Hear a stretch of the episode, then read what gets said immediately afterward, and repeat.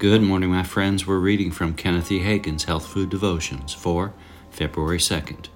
And the title of the message is You Can Initiate Healing. And the related scripture is Isaiah 53. With His, Jesus' stripes, we are healed. God wants you well. Some people say, well, if God wants me well, why doesn't He heal me? Well, according to the Bible, God wants everyone saved. Then why aren't all saved? It's the same principle because they have they have something to do with it. God has provided salvation for all, but they have a part to play in receiving it. In the same way, when it comes to healing, we often want to leave it all up to God. Well, although God may initiate healings on His own some of the time, that's not the main way that God heals.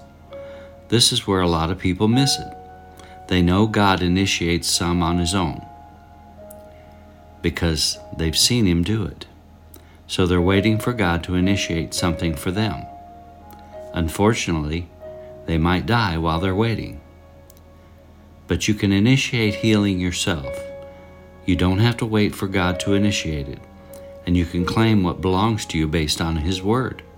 Isaiah 53 4 says, Surely He has borne our griefs and carried our sorrows.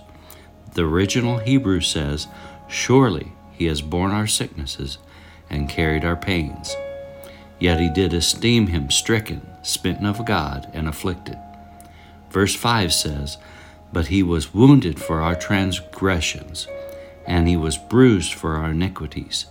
The chastisement of our peace was upon Him, and with His stripes we are healed. That's present, progressive. We are healed. The chastisement of our peace was upon him, and with his stripes we are healed. Confession I know what belongs to me. I know what belongs to me. I claim what belongs to me based on the Word of God. I claim what belongs to me based upon the Word of God. Health and healing belong to me. Health and healing belong to me. Thank you, Father, Thank you Father, for health and healing. for health and healing. Amen.